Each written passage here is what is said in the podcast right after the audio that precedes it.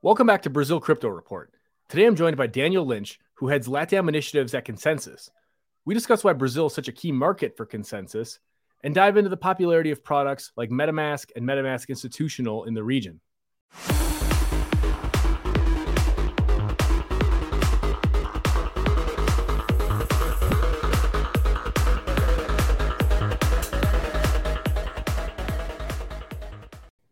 Great. So we're here today with Daniel from Consensys. Welcome to the show, Daniel. Hey, Aaron. Thanks for the invite. Really happy to be here. Amazing, amazing. Glad to have you on board here. I know we've been talking about this for a while, so glad to finally uh, get this arranged. Um, to get started, let's just get kind of dive in. Who are you? Uh, what's your professional background? And then would love to kind of dive into what Consensys is. Hey, yeah. How you doing? Uh, I am uh, Daniel Lynch. I uh, lead two uh, kind of initiatives here in Consensys. I'm in charge of our MetaMask institutional businesses partnerships, as well as for Consensys initiatives broadly in Latin America. I've been at Consensys a little over two years. Uh, I've been in these roles for a while. Previously, I was also responsible for our financial institution segment, so working with the likes of MasterCard, JP Morgan, et cetera. Before that, I was at Swift uh, now I know you're in Brazil, so I, I, am talking about the global financial network, not the uh, meat uh, delivery company that is prominent in Brazil. But uh, I was there for about seven years. Had a few roles, but about the last half of it, I was responsible for a lot of our payments and uh, payments innovation initiatives. Uh, additionally, before that, I worked in supply chain software a little, and I got into the blockchain world. really at my earliest stage in 2012, I went to a wedding in Staten Island. I live here in New York. And I had a friend from Microsoft who was telling me I had to get more into Bitcoin, which I'd mildly heard of. I bought a few, I researched it. My interest was piqued. I was, uh, I was, I had a novice or a mild level of interest in Bitcoin. I had a little price app on my phone that I would check maybe daily. I would read the news sometimes if there was a Mount Gox or a Silk Road like story. I found it interesting but not um, like absolutely compelling in the sense that I was a true believer. But in 2015, as I noted, I had been working at Swift. Previous to that, I'd worked in like supply chain, supply chain finance a bit. Uh, so having worked in like payments, security, settlement, and reconciliation, supply chain, I one Thursday I think went to a workshop that was hosted by Consensys and I want to say BlackRock on uh, Solidity, and I was blown away. This was probably I think November of 2015 uh, with the Ethereum ecosystem, and I progressively became more and more of a true believer in Ethereum and that entire ecosystem. And over a few years at Swift was pushing us to do more and more things uh, with Consensys, with Ethereum. And eventually, um, in 2021, I made the move over to Consensys after, after almost doing it a few times in the past. I decided it was time to dedicate uh, the entirety of my work life to this, and uh, couldn't be more pleased. Very cool. Very cool. Um, and then, so so why Consensys? I guess in 2021 there was sort of a plethora of opportunities across crypto and Web three. That was sort of the, the boom years when everyone was hiring. Like, why? I mean, do you really want to focus in on the Ethereum ecosystem? Yeah, well, I mean, Consensys uh, broadly is a company that does embrace like a multi-chain future, contrary to uh, what some of the perception may be. Uh, you know, we're very deeply involved in a number of initiatives, both with EVM and non-EVM chains. Uh, we've worked extensively with a number of these protocols. If you look at the those that are available on, uh, like Infura, for instance, or natively in MetaMask, things like Avalanche and Binance Smart Chain, and you know, having worked with all the layer twos. Additionally, with MetaMask Snaps, which maybe we'll have time to talk about later, we are moving to a world where MetaMask will be able to seamlessly work with things like Bitcoin, Solana, Polkadot, etc. So, uh, just to dispel the notion that we're totally Ethereum focused for a moment, um, we do, I think, um, invest in an inordinate amount of time, or not inordinate, an appropriate amount of time in ensuring the success of the Ethereum ecosystem. And really just, you know, I chose Consensys because frankly, as I noted before, I'd almost joined in like 2018, 2019. A number of friends were here. I have just been incredibly impressed or with the uh, kind of dedication that Consensys has to uplifting the ecosystem, to ensuring that there is success uh, for you know users companies and developers is like these three different categories where they invest i think um, you know thoughtfully across all three.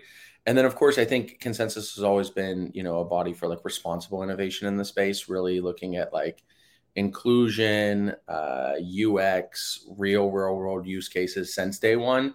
So as i mentioned i almost joined in 2018 2019 a few times. I've always it was always my place if i was going to leave swift if i was going to jump over there and without casting aspersions on any other of the company. I think there's a number of amazing companies and protocols that do incredible work here. But for me, there was no question. I, I you know, the home of of MetaMask, of Infura, of now Linea, a lot of exciting initiatives in the past uh, that's been here since day one, really kind of seeding the ecosystem. I think Consensys was that was a quite easy choice for me. Very cool, very cool. Yeah, I've always I've always had a lot of respect for Joe Lubin, the, the founder of Consensys, since the I think I first met him in maybe 2016 or 2017, and just it had interactions with him in various you know seasons over the years, and I've always just found him to be like he's kind of like a true missionary, right? Like there's a lot of other you know kind of less painful things he could be doing with his life than trying to build build this stuff, right? Uh, like he'd probably be on a yacht somewhere, living pretty good if he wanted to be. But he's he strikes me as just like a true believer, true missionary. Um, you know, love him or hate him, like you got to you know give him praise for his dedication. So, um, so maybe uh, let's talk briefly about um, just maybe actually before we, we dive into the specifics of Consensys and kind of your product offerings and whatnot. Uh, let's dive into a survey that you guys can commissioned uh, earlier this year. I'm going to share my screen here. So for those of you watching on video, we'll, we'll walk through this. Um, but basically, you guys did a survey of kind of global crypto, you know, kind of survey of attitudes, perceptions uh, across a number of markets. And one of the markets you focused on was Brazil. So you did a bit of a deep dive here. Uh, surveyed about 1,000 people between ages of 18 and 65 uh, earlier this year, 2023. And uh, wondering if you could maybe just kind of give us like a high level, like what were the big takeaways? What are the big learnings from this? Yeah, certainly. And I would I, I would uh, encourage any of the listeners to go ahead and check it out. I think you know we're super proud of the work we did here. Uh, we partnered with YouGov, if you know, they're a very prominent uh, polling firm. Uh, they have participated in everything from presidential down to like municipal elections in the U.S. and other countries, as well as a lot of interesting like issue polling and demographic studies. Uh, we did what we think is kind of a first of our kind global survey across kind of two verticals. So, in one sense, we wanted to get people's familiarity with explicitly Web3 concepts. So, like, have they bought a cryptocurrency? Do they understand it? Do they understand NFTs, Web3, DeFi, etc.? But then also, uh, we wanted as a second line of questioning to really evaluate, I would say, like the fundamentals of not just, you know, does token go up, but like what is the architecture of a better, newer internet? And as Web3 adoption um, happens, how can we really uh, improve upon some of these major issues that these folks have seen? So we, we uh, really got deeply into concepts of like privacy, compensation, and ownership.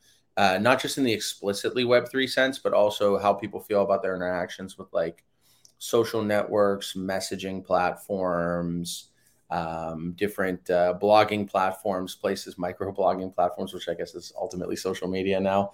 But you know how they feel about their participation there, their agency, their identity, and their privacy. And we did this really in, in order to do what we we, we launched a rebrand recently. Um, really, not essentially a very big shift in our product strategy, but in the way that we communicated it we wanted to uh, really reorient folks around. We've always been very, I think, uh, dedicated to creating amazing tools for developers. I mean, anyone who's used Truffle or you know, there's this like free Infura tiers. We've been helping these folks out for ages. We have the diligence audits, which is probably like the world's largest, most respected smart contract audit service. Um, but you know, when we talk about builders, we did want to make the concept a little bit more inclusive not just to be oriented around developers, but also like, you know, if you're an artist, if you're like an influencer with a YouTube channel, if you're just a person posting to like social media, uh, we wanted to give folks like the framing to think that, you know, in many senses, they're builders of the internet as well. And in Web3, they can be builders without, you know, necessarily writing, you know, Solidity code, but also contributing to this ecosystem. Again, whether they're staking, creating an NFT, and artists doing a token gated experience. We want to invite those folks to think of themselves as builders, which is a big part of like why we frame this along kind of explicitly Web3 concepts, but as well as dissatisfaction with Web2. And uh, yeah, I mean, I could talk a little bit about the results if you want specifically for Brazil, especially.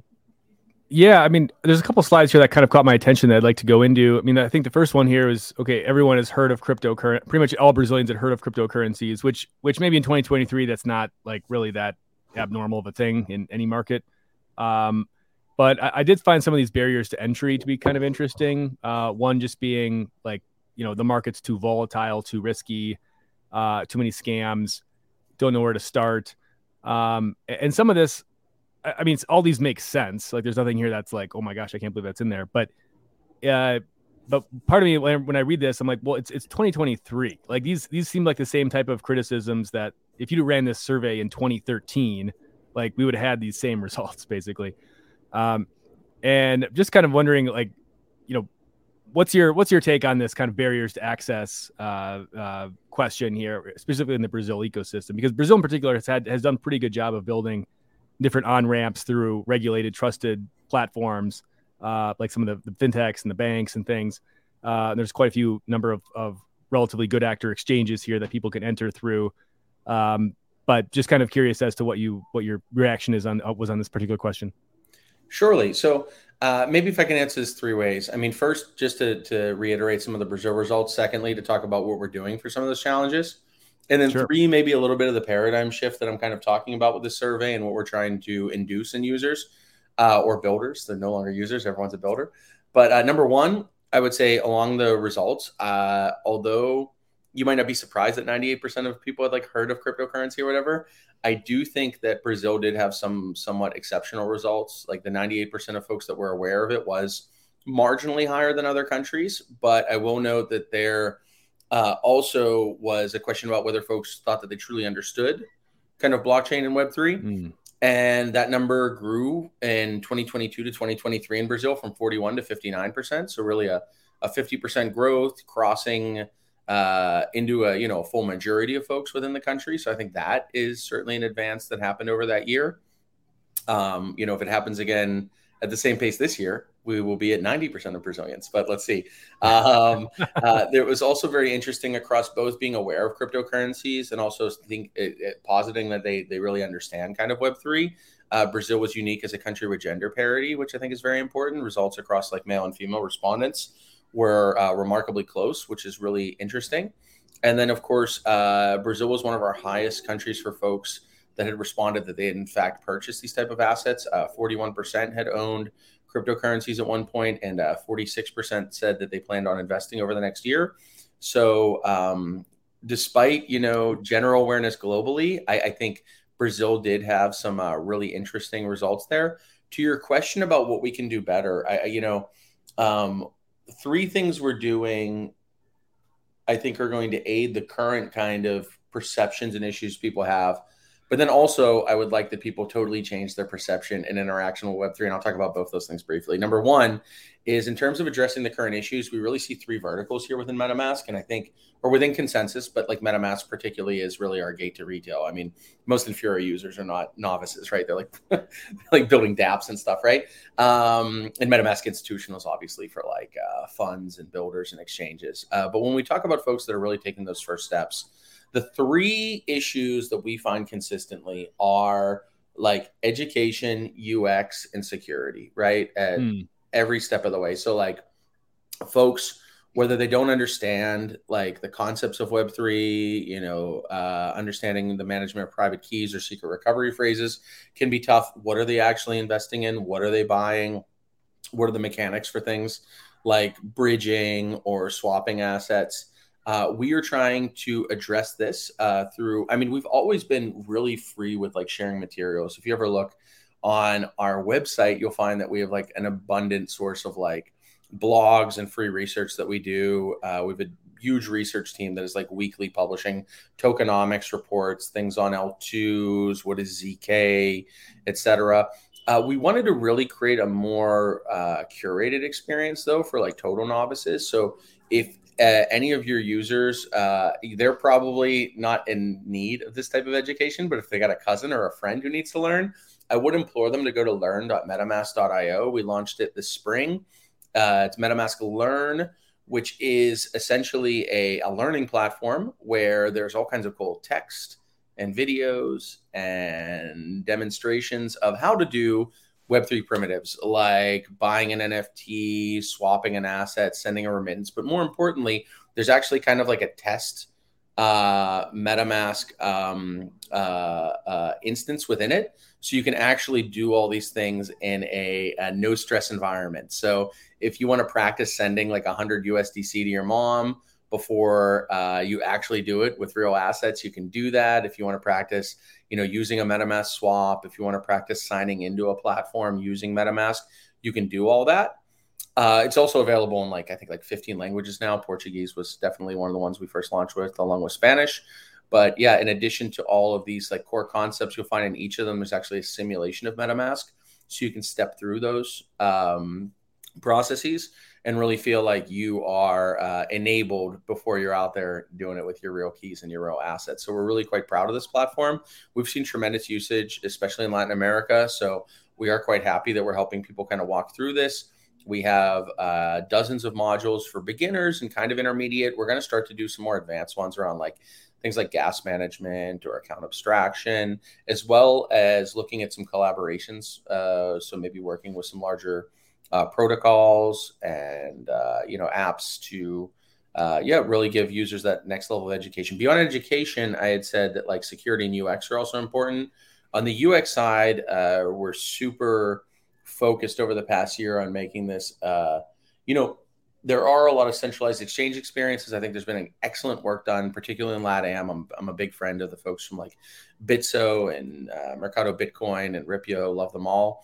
Uh, for the folks that are controlling their own keys or the folks who want the breadth of things that you can do with MetaMask, you know, um, we've always been focused on that breadth that you can do anything in Web3. But the past year and a half, we've also been thinking extensively about how you can do it easily. So if you look at uh, portfolio.metamask.io, if you've seen this before, is a uh, DApp that we've created that really uh, allows you to visualize all the assets within your MetaMask wallet. You can sign into it. You can also just load random addresses if you're ever curious to take a look at someone else's. Um, uh, but it, it will allow you to it perceives all of your assets uh, tokens nfts etc uh, uh, such that you can uh, more easily manage them. Um, but then additionally if you see on the left hand side here we have a number of primitives that make it incredibly easy for folks to do things like swapping bridging staking etc so these are our you know famous aggregators. Uh, MetaMask Swaps is very popular for aggregating all of like the automated market makers and dexes to make it very easy to have like a high execution, uh, low cost swap. Uh, we've extended that uh, kind of idea out to staking, bridging. I think particularly is something that is very alienating for like new users. Um, in even let's say where all the hacks happen, advanced right? users. yeah. So we do a, I think, an excellent job of like auditing bridge providers and making it very easy for you to bridge across multiple networks in a very simple and intuitive way. And you know, we're going to keep building on this MetaMask portfolio experience. So that's part of our um, our initiatives around UX. We have a second kind of UX initiative any day now. I can't say exactly when. MetaMask snaps are going to go live. So um, you may have heard of these. They've been live in test for developers for about a year and a half. MetaMask Snaps is basically a way for folks to design third party extensions of the capabilities of MetaMask. Um, so you can think of it as kind of like an app store for MetaMask. Uh, so you can really do virtually arbitrarily anything with snaps, right? So hmm. uh, folks have created ones that make it easier to use MetaMask with like social media applications. Folks have done things around privacy and key management. Um, a very popular one is we have a lot of security uh, snaps coming out, wherein if you think there's like something wrong, uh, if you've signed the wrong transaction, there's kind of like an escape hatch you can click that'll quickly transfer all your assets to another wallet to protect them. And then I think most uh, top of mind for a lot of crypto people, although I'm very excited because as I mentioned, snaps can do arbitrarily anything, is that um, many folks are excited that the there will be network support for a number of non-EVM networks. So there are hmm. already snaps in the works for again Bitcoin, Solana, etc. So within a month or two, uh, you'll wow. be able to really do uh, to interact with any network uh, using MetaMask. These snaps will go live very shortly. I can't say when, uh, but keep keep keep your eyes on the news. Uh, and at first, there will be all ones that we've audited, uh, so you can feel a lot of uh, assurance and security using them. Uh, but we do want to move to a model where there is just kind of like an app store like model with like a directory where you can really have permissionless innovation there. So that's UX. And then lastly, for security, um, we are working with a lot of great providers where you can opt in to have you know, just better contract and fraud analysis in your wallet. So you may have seen like uh, we, uh, OpenSea, and uh, Blockaid have collaborated together uh, to have a way of preventing like malicious transactions uh, where you get alerts within MetaMask before confirming your transactions. So mm. we're doing some native integrations there into MetaMask, but then the snaps, as I mentioned, will enable folks to, much as you choose between like Norton antivirus and I don't know, another Defender or whatever that you may have on your computer, um, uh, you will be able to choose from like a series of best in class uh, snaps providers. So sorry that was pretty long, but the three things are again uh, really uh, you know security, UX, and usability and education. And then lastly, I would say just the last thing around perception that paradigm changes. You know, as more and more people start doing really truly useful things in Web three um, you know, I, I, do note in Latin America, we see a ton of remittance volume, folks using MetaMask. I know Bitso has a very, I think, successful business. I think that's a very useful case. It's semi financial, it's remittances, it's not really investment per se, right? But it is um, a real everyday, you know, headache for people. Remittance fees are ridiculous at like 7% in a lot of traditional folks.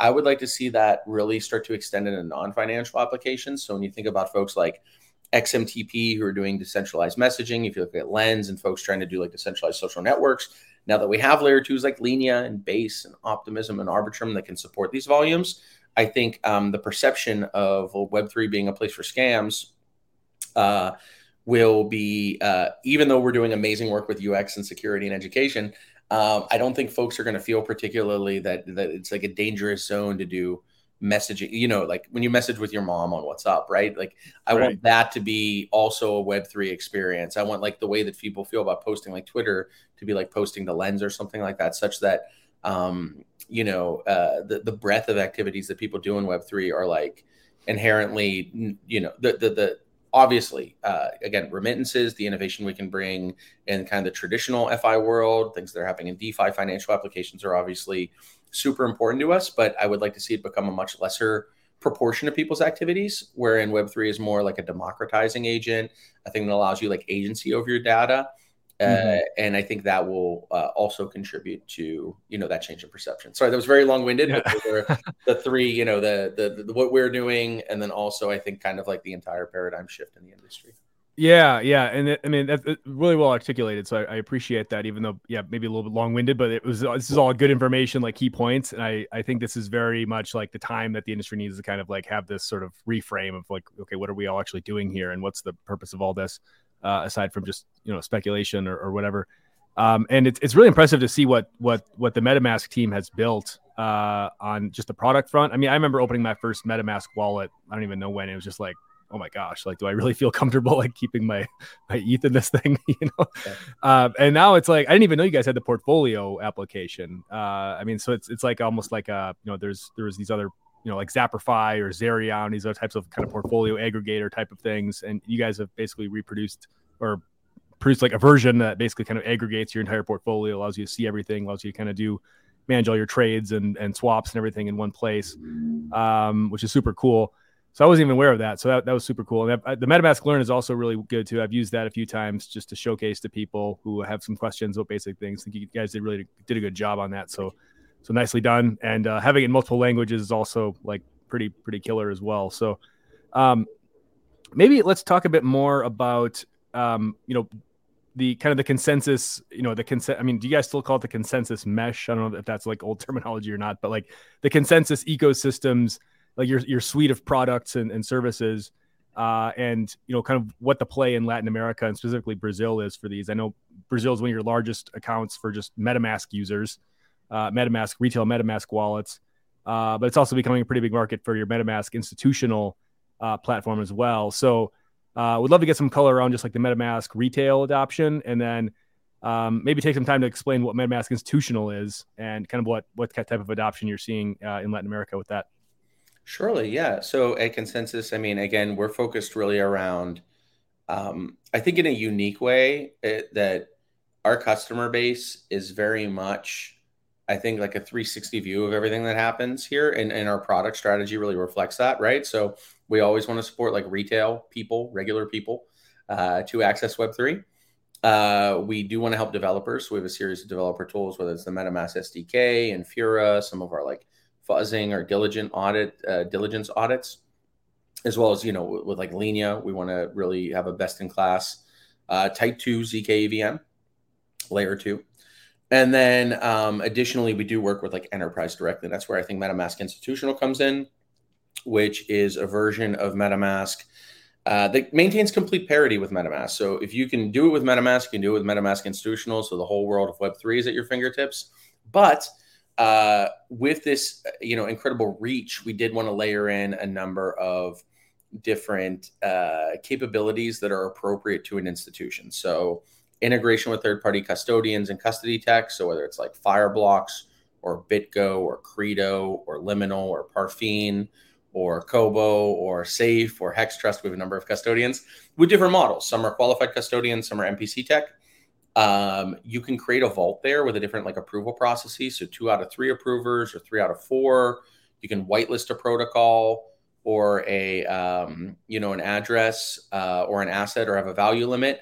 That wallet will propagate into MetaMask, so you can initiate any trades you want there, but maintain those controls on the side of the custodian.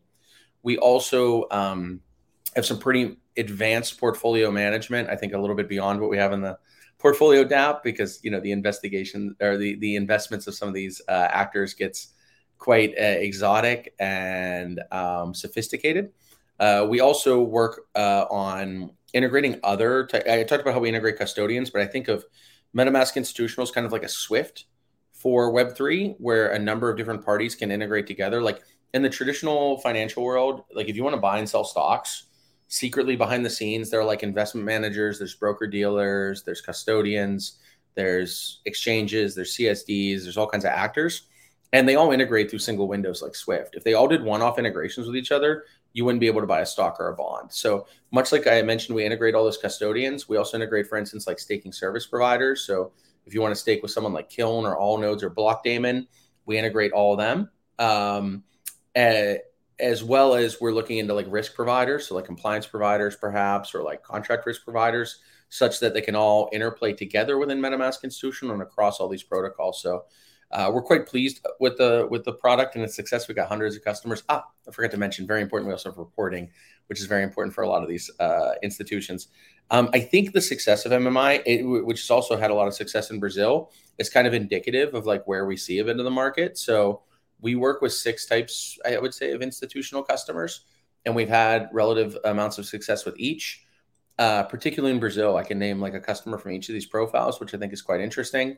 Obviously, you got the crypto funds, like the just the crypto native funds. They exist to, you know, participate in DeFi. Uh, we have a ton of them. Uh, we're starting to see more and more.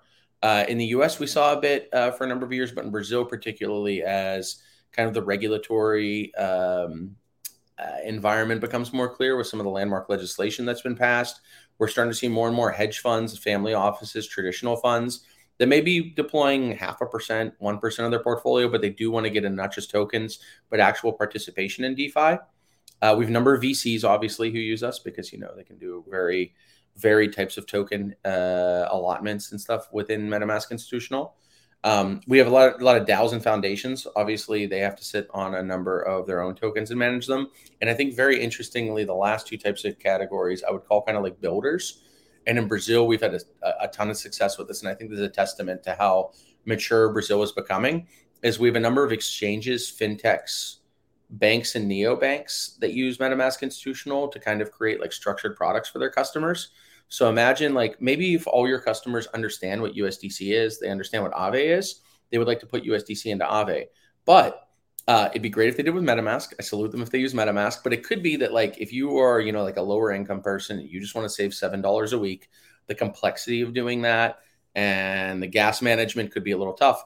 Whereas maybe your exchange could say, hey, we have a USDC Aave product It's very transparent. You're buying USDC, it's going into Aave, but they can like minimize the cost because they can aggregate like a book of orders from like 100 customers instead of you having to pay gas on the $7 each time. We actually have a customer in a Latin American country doing things like that right now. We're very excited about, and we're talking to a number of our uh, Brazilian users about it, whether it's like staking or DeFi or maybe even letting people like have like a voting tool if they want to vote, if they own like Maker or other tokens. So we see that a lot across exchanges, neobanks, fintechs, and exchange exchanges, neobanks, fintechs, and banks. Banks, which is very interesting in Brazil. There's now banks, banks like not neobanks, but traditional banks. I really got to salute BTG for all the work they've done, even going back to 2017 uh, to be active in the space. Um, so we're really excited about that. And then the last category of MMI user, which I also think is quite interesting for Brazil, is we work with a lot of like brands that are not necessarily like investing or anything or creating like like financial products for customers, but they are doing interesting things with like digital collectibles. So when you think about like, you know, if it's like a collection of NFTs, like sometimes when you buy, you participate in the mint or whatever, like on OpenSea, that's not really the way it's necessarily going to work when it's like loyalty schemes or like tickets, right? Those essentially just have a supply chain, right? So like a brand will mint like let's say a concert in brazil uh, maybe you with some of the tickets have like token gated backstage access they'll probably mint all those in advance and have like a, a, an inventory of them and then distribute them as folks buy them because they can do different cool things with like gas subsidization. So how do they manage all those different nfts that they've pre-minted or their collections? Um, they also probably have treasuries right? So if they're selling these things they're building up treasuries of like usdc and matic and eth and if you were a traditional business, if you were Vale or Mercado Libre or something in Brazil or whatever, GE in the US, when you have US dollars and euros, you usually do productive things with them, right? So like you buy T bills or certificates of deposit. Well, you may want to like stake them or use like DeFi to have like a good treasury management uh, strategy for those. You may also have these assets not from proceeds, but to subsidize gas. So we'll help you manage that. And then also, just like the dot com rush, there is a lot of like, uh, you don't want you know, some of these holding companies, if you think of like a Unilever or like a Pepsi Frito Lay, they own Pepsi, they own Frito Lay, they own Dasani. They don't want people buying up all the ENS and like lens profiles for these names so much as you would stockpile.coms. They're kind of protecting themselves there. So, like those last two categories of MMI user, which is again, you know, I, I kind of want to push MMI here because it's a product, but I also want to give some insights to your to your to your customers about the industry at broad. I've been really pleased as I have worked with MetaMask Institutional globally, we see these different type of customers in every country. Uh, but I would say in Brazil, we really see like a good uniform distribution across everything that I just named. So VCs, protocols, crypto native funds, hedge funds, and you know larger funds, as well as kind of like brands really doing cool digital collectible and loyalty stuff, and exchanges, banks, neobanks, fintechs creating really cool products. Brazil would probably be, uh, I would say, without comparison, easily top one, top two markets globally for folks really doing interesting institutional Web3 stuff. Because in some countries, there's a lot of institutions getting to Web3. It's like, okay, buy, sell, hold, ETH, Bitcoin. Okay, that's great. But, you know, Web3 is much bigger. And I think there's a certain parity between, there's an approaching parity between what you can do in Web3 and what at least Brazilian institutions are like attempting to do, which I, I find quite inspiring. Yeah, I, I, find the last example quite interesting. It's, this is a, kind of a world I haven't really delved into much of. Of you know, kind of domain name squatting, essentially. Like all of us that that were you know we were too young to, to capture, you know, get in on the, the domain name, the, you know, the dot com domain name rush uh, back in the early 2000s. You know, people are going out and buying up, you know, trying to buy things on ENS and Unstoppable Domains and and, and whatever. Um, you know, I've already bought like you know domain names for all my kids and you know my cousins and everything like okay. uh, you know all this kind of stuff. And, and yeah like people are gonna go out and try to be like well might as well petrobras is like sleep at the wheel i'm gonna go buy the you know the Petro, petrobras.ens uh you know the petrobras.eth like name or whatever. Uh so it's interesting that you have companies getting in just just almost taking like a protective stance in a sense like okay if this thing does become big we need to make sure that we have our kind of our ip uh, covered. And then the nft mints um, I mean, you, you do have a few, few interesting experiments here in Brazil of, of, brands that have been, I would argue, successfully have been rolling out some of these NFT kind of loyalty schemes. Um, you know, it's like Reserva, the the retailer. Um, there's a few of these that have done. You know, they've been like, you know, I mean, I think some of the interesting NFTs petered off, petered off in the last year or so, but uh, but there's been quite a bit of successful examples of some of these. You know, I think Rock in Rio did uh, like an NFT mint uh, for some of their customers, NFT ticketing scheme.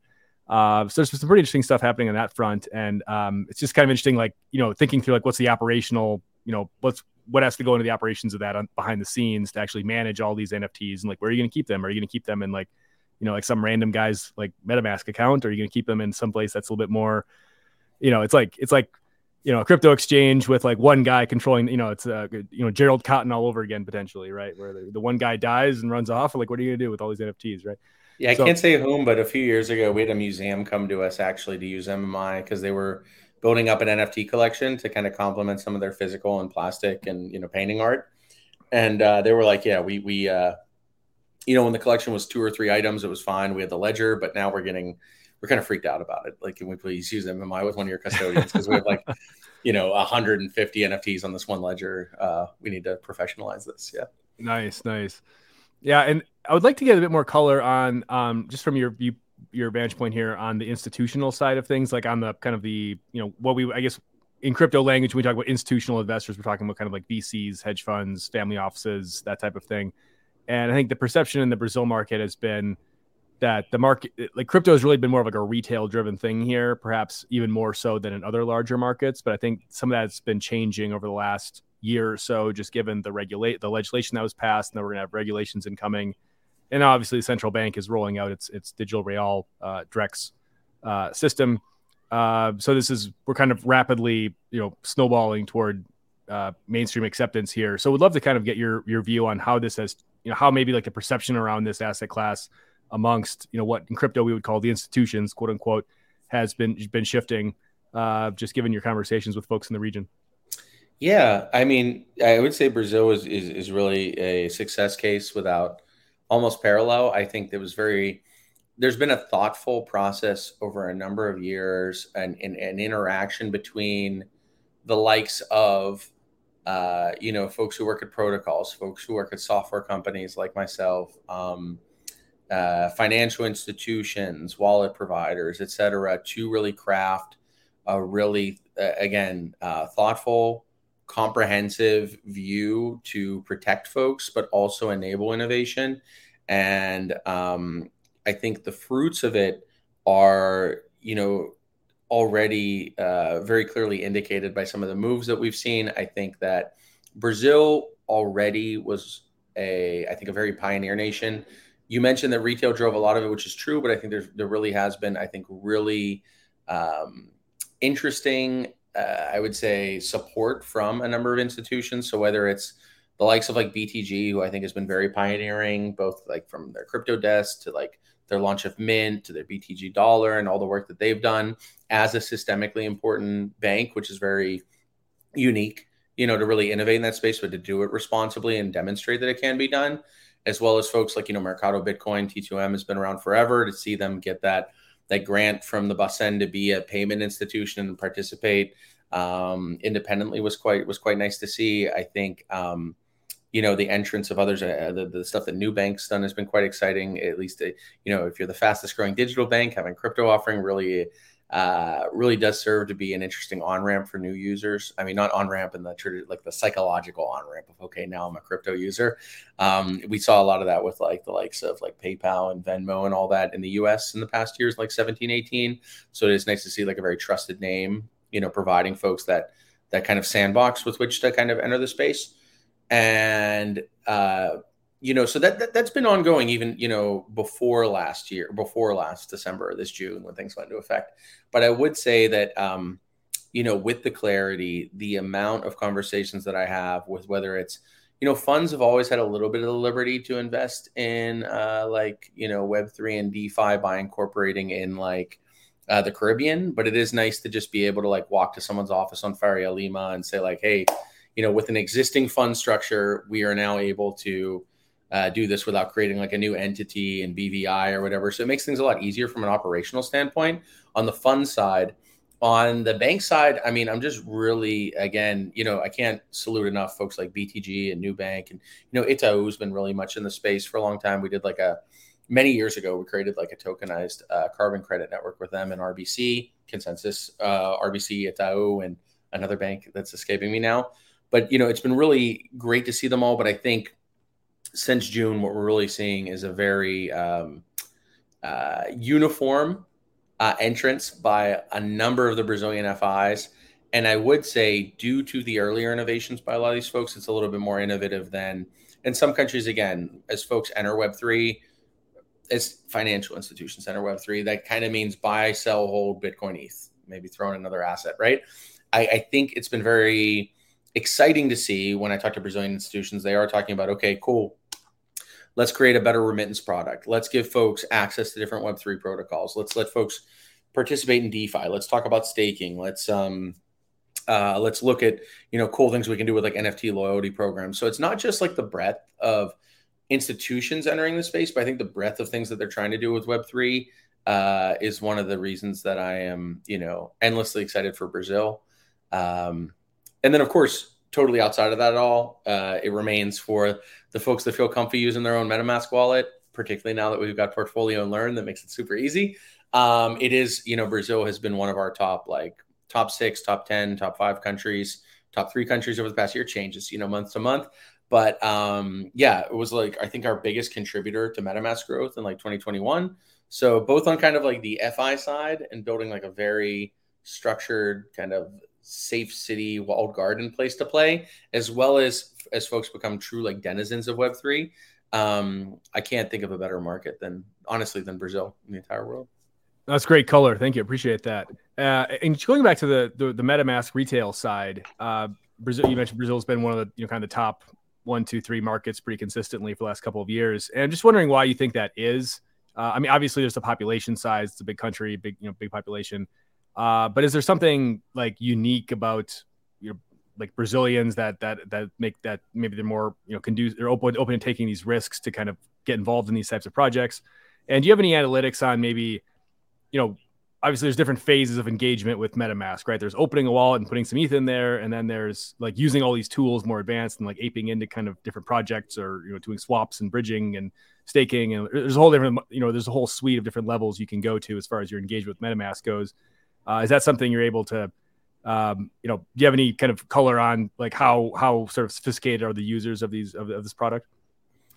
Yeah, certainly. So, I mean, generally, when we look at a country's adoption of like Web three stuff, there's usually traditionally kind of three metrics that kind of drive it, but I think there's now a fourth, and I think the fourth is really a differentiator for Brazil.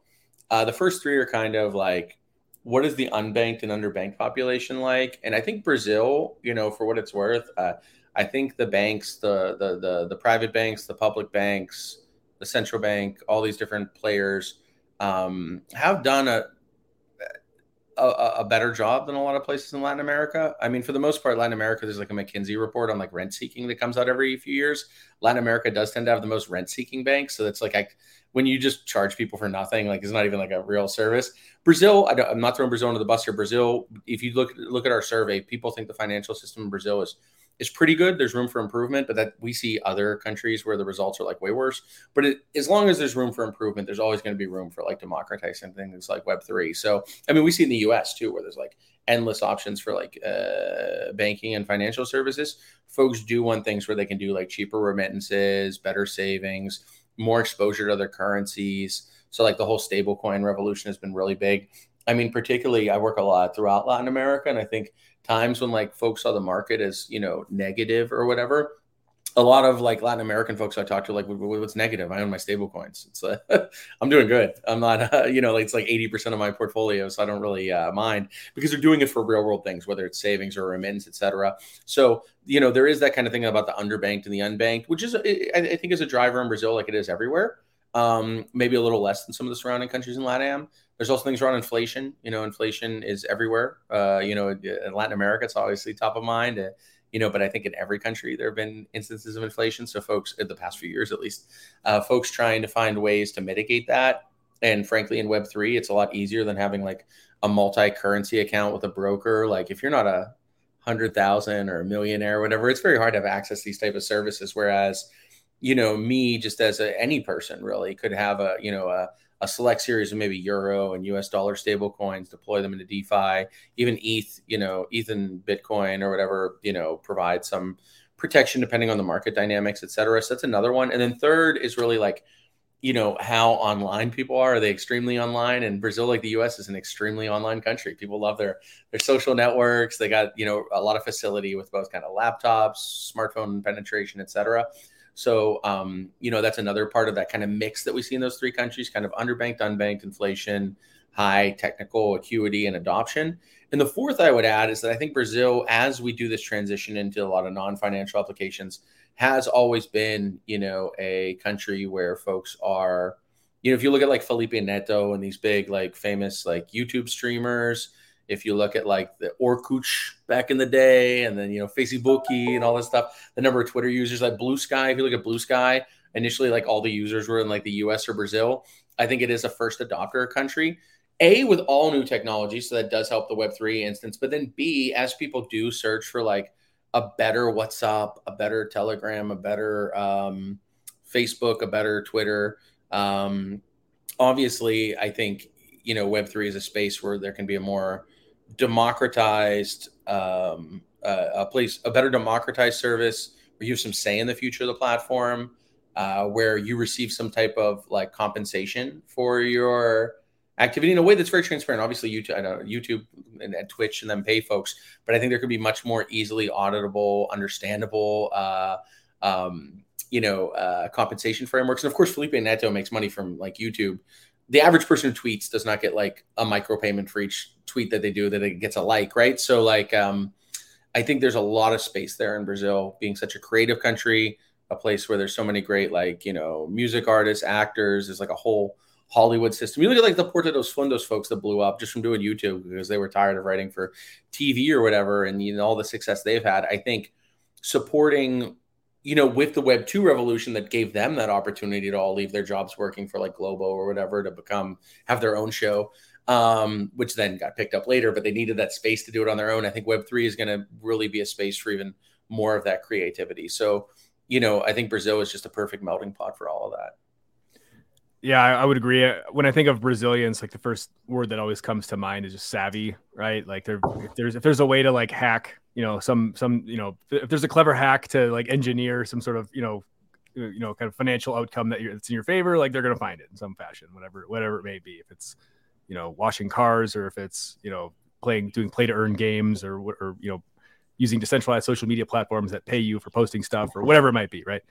Um, one last question for you, and then I'll, I'll, turn it over just for some final thoughts, or if there's anything else you wanted to add.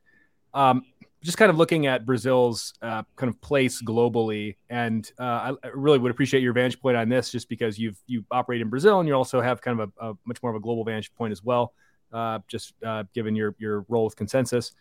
And I mean, as we're as we're speaking right now, uh, kind of the, the focus of the crypto world is really in like Korea. There's a Korea blockchain week going on. Everyone's going to go to Token 2049 in Singapore and it seems like all, all the energy is like really just focusing on Asia right now.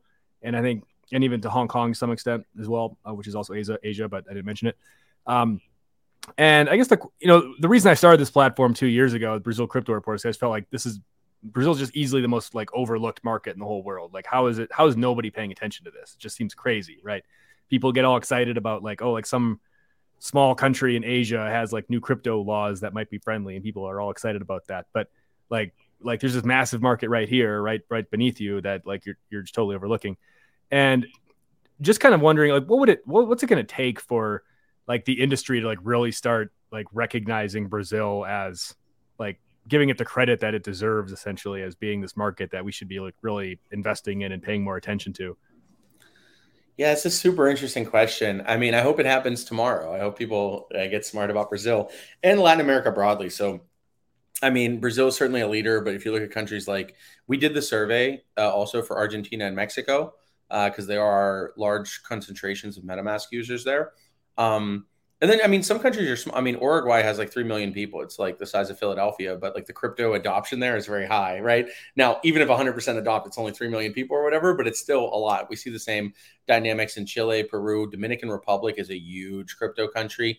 I think uh, I live in New York. It's very Dominican city. I think some of the interplay between New York going back and forth uh, has maybe contributed that, but Dominican Republic is a super leader too. So I do want to say the entire continent, I have a lot of, uh, a lot of time for, a lot of hope in. Uh, Brazil, particularly though, I, I, mean, again, previous to working at Consensys or even in Web three, I've been working in Brazil since I had a Nota Fiscal job when that launched. I was helping integrate when companies first had to do their integration with the SEFAZ to report their notas fiscais. Uh, so you know, I've always been in love with this market, just super innovative, super smart people.